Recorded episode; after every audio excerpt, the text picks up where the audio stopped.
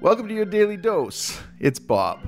Today's episode is about something I'd like to call micro empowerment. It's the lovely process of taking something little that annoys you and flipping it on its ear in such a way that it now delights you.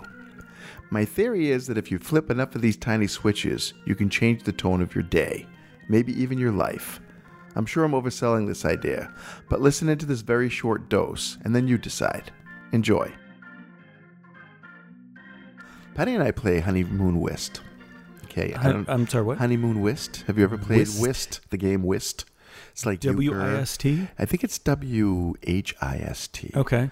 Like to, does that yearn for something? It's like I don't know exactly what it means. It's like Hearts. Have you ever played the game Hearts? oh, sure. Okay, so it's it's it's Honeymoon card Whist game. is- yeah, and uh, and there's a, a Trump suit in in the card game, and because of recent political times, uh, when we'd say you know what's what's the Trump card, we'd both get a little bit uncomfortable.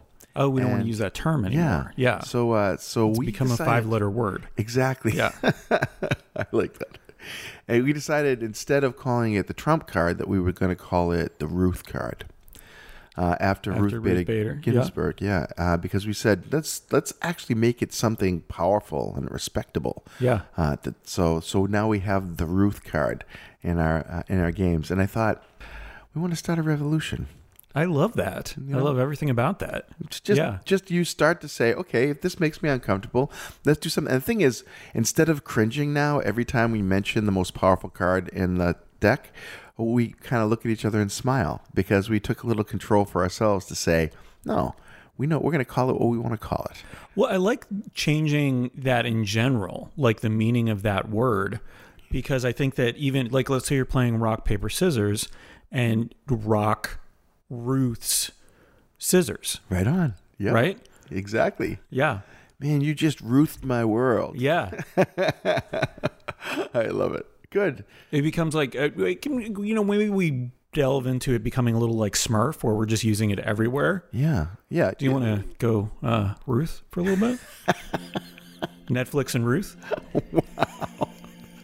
Honestly and truly, you, you just curled my pearls. Okay, great. That's what I'm here for. Hey, it's Nick. Thanks for listening. I'll admit, just putting Ruth in for any verb or noun or adverb, whatever those are, is probably not the way to go.